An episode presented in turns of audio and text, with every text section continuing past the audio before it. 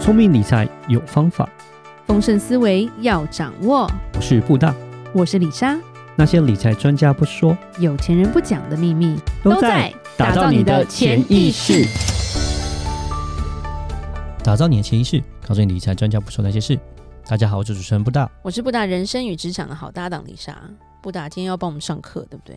对，主要是因为上周末在我们录音的上个周末，就是有新闻出来，所以我觉得这个新闻很有意布思。布达会看新闻，嗯，对啊，因为也是因为今年嘛，那还有整个台湾的这个投资人嘛，就是现在都喜欢高股息嘛，对啊，对我们讲高股息也讲 蛮多的。其实都一直在讲高股息，其实不只是我们啦，就是说 ET，就是说像是那个 ET YouTube，对不起，我讲错了，E 哦，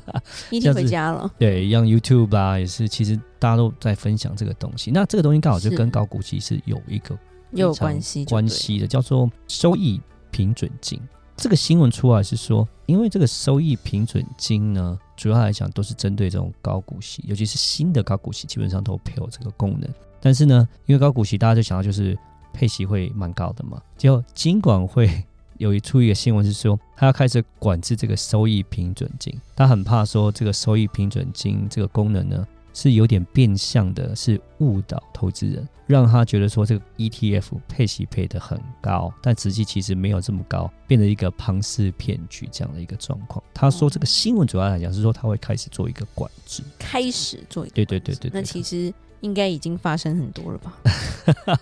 其实这个收益平准金就是要整个收集到说它的比例啦，是稍微比较难一点。目前我自己在上网就是在找这些资讯，其实比较少。但是我知道可能有人在讲说，这个东西出来主要是针对就是我们现在最夯的这个零零八七八这个国泰高股息。是，是可能是因为这个东西才会造成这样的一个新闻，因为主要是有投资人去做申诉，跟金管会申诉，金是管会申诉之后就说好，那我要出来管这样子。是然后他们就说有可能就是零零八七八，照你讲的结是果。。好，那我们等一下再来分析一下好好了。，那布达，请问是收益平准金是一个 钱，还是专门的一个名词，还是一个计算方 式？好，这算是一个算是一笔钱，算是一笔钱就。是你投进去的时候，你投资进去的时候，当你买 ETF 的时候，嗯哼，然后有收益平准金功能的这个 ETF 呢，假设你放一千块进去，是会有一定的比例会放到这个收益平准金里哦，面去等于是另外一个 category 那种感觉，对对它被对对对分对到了这个叫做收益平准金的东西。，对对对对对。那为什么要有这个收益平准金这个东西呢？好，那不知道举个例子来讲，就是在于我们讲说买 ETF 嘛，买 ETF 就是买一篮子的股票，对不对？是好，那高收益的话，就高配息的这种 ETF 呢，其实蛮大的比重都是由公司配发股利而来的嘛，对不对？对这些高配息的 ETF 呢，它的时间是有些是什么月配啦，有些什么季配啦，是对不对？都是有各自各自的不同的 schedule，对不同的时间。但是呢，一般股票配息比较大部分都是年配，但有一些是季配，像台积电是季配。对，但是蛮多大部分都是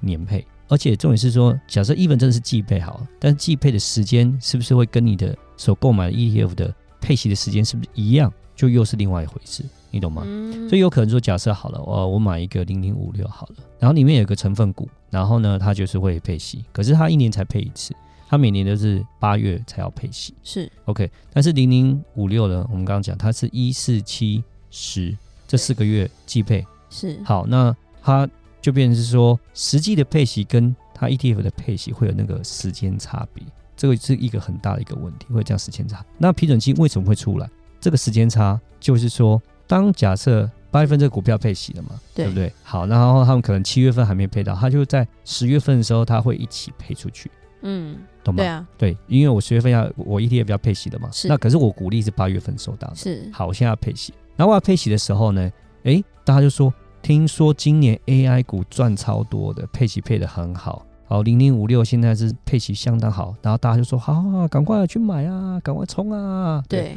然后呢，诶，假设我这个拿到了股利，本来我就是一亿，假设我们就是一亿好，结果因为市场这个效应啊，然后大家开始哦那个广告讲讲讲讲讲，本来是持有 ETF 的人就是一亿而已。是好，一个人本来是我本来要发一亿，然后有一亿的就是持有人，所以就是一人一块钱。对那假设股票是二十块好了，发一块的话就是五趴。我跟大家说哦，很开心啊，五趴很不错啊，对啊。结果诶，在这个因为我们讲这个广告效应之后呢，哦，短期时间忽然间很涌进了一堆人，不是一亿个人持有这个 ETF，现在是变成一亿千万，忽然增加十趴，大家冲进来买，他冲进来买，他那怎么办？被稀释掉。对，我觉得，可是我钱我只有一亿啊，因为我的股利我就是拿到一亿，而且是我对八月份已经配好了，对我现在没有再配啦。对对啊，因为这个时间是不一样的嘛，那就变成说，好，我现在配一亿，可是本来是嗯分母是一亿，但是现在变成一亿千万，那就变变差了。对对，啊，就变差的时候，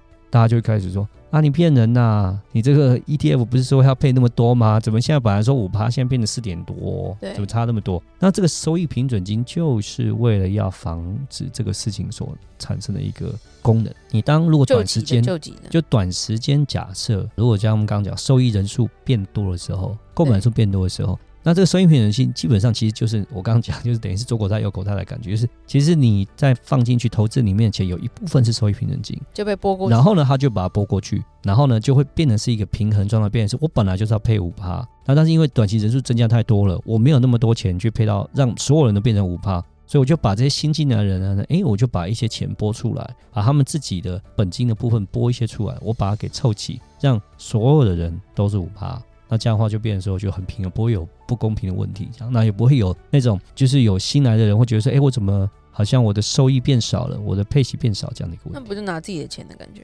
是是是是，基本上是有点像这样的感觉，我给你对钱，然后你再把我的钱拨一拨部分，然后再给我。所以有点像就是配息来自于本金，其实有一点那样的概念，其实是有一点点啊。但是为什么要这样的概念？就是说，因为它是为了我刚才是讲到，希望每一次的配息都可以很稳定，是，然后呢，而且不会因为短期人数增加的状况而影响到你的配息。嗯哼因为之前像就有有一档也是非常有名的，就是零零七七二 B 这个中信高评级的公司债。是之前就有这个状况，就是因为它是月月配的一个债券，然后今年债券很红嘛，然后那时候就也是有听众来问我，他就说，因为他发现说他在某一个月份的时候，他就是配息忽然间减少很多，因为它是月月配，尤其它是对月月配，对月月配的状况其实债券不是月月配的，基本上每债基本上都是半年配一次，是，对，然后它还有填息的过程，然后忽然间又涌进那么多的投资者，因为大家听到月月配觉得很开心，好像是房租一样哦，就一直买买买买买买买。结果本来它一开始都是配零点一四，每个月配零点一四，就那个月因为太多人冲进来买，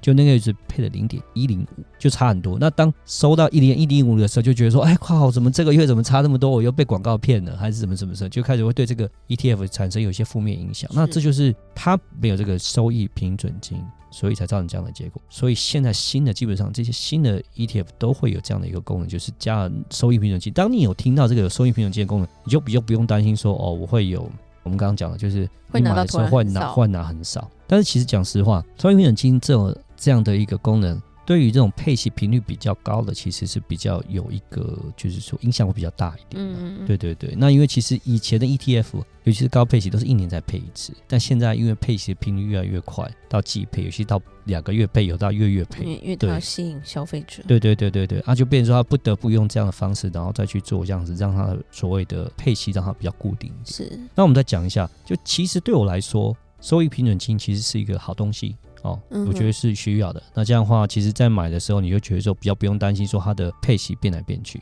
但是呢，就会有一些小问题、小谣传。就会出来，那我就这边就稍微跟大家聊一下这两个问题啦。好，第一个是说，我刚刚讲了，就会有人问说，是不是因为为了配息哈、这个稀释跟空比的原则，就变成是说，旧的投资人，假设我买很久了，我买这个 ETF 买很久了，好，那因为我本来就有参与配息啊，我都 OK 啊，所以呢，我呢都是配到股利，对，然后新的人呢，因为你们才刚刚加入，你们根本就没有参与配息嘛，所以你们拿到的都是所谓的收益平准金，大家会有这样的概念跟想法，是哦，那其实这因为个这样东的西，心中才比较过得去，对这对，样才会觉公得平说嘛。对啊，就觉得它公平啊，我因为先进来的欸，对啊，那我所以我的都是鼓励啊啊，那你们是这些新进来的，你们配股，村民有参与配息，所以你们拿到都是所谓的收益平准金，你们自己的钱自己拿出来用的吧？对，但是其实 并没有 OK，因为这个来讲就是说，因为这个计算过程实在太困难，因为有参与没参与，尤其是是每个股东、每个就是投资人他们会买会卖。嗯，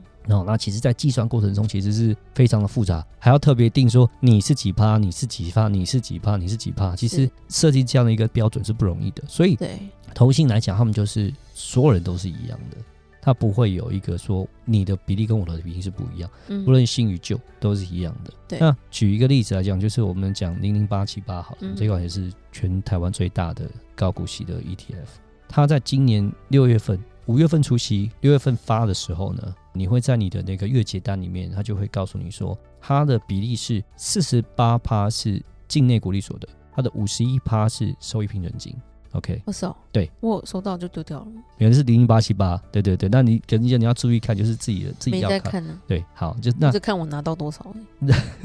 没错，很多人哦就这样，我就反正我拿到多少就然好后有了吧，钱耶，我好，我也不管、哦、开心到底里面是什么，对我也不管啊，但是。对多对，这样但是这当然这中间还是会有一点小地小细节，但是说，因为你收益平准金，我们刚刚讲就是有点像是本金的感觉嘛，左手拿右手带的带的感觉，所以这个是不课息，就是不课税的啦。诶但是你的哦境内股利所得是有课税的，哦就是如果你得到一个量以上，可能是要课税。嗯哼，所以说，如果说就是你拿的金额很大的时候，他就会要注意哦一下。还那如果我没你有小买金额那其么实多没什么差，那我觉得这个新闻会出来，有可能就是零零八七八这个问题，因为我刚刚提到股利所得是只有四十八趴，但是平准金达到五十一趴。啊，就等于是我假设这个 ETF 来讲是配六趴的配息好了，所以有三趴其实是我自己的口袋，就是这种感觉，你知道吗？配本金三趴才是你的鼓励。有可能是因为这样，然后有人去跟金管会提告，所以才会是开始做一些管理这样子，了对解了解嗯，以后收到会再看一下，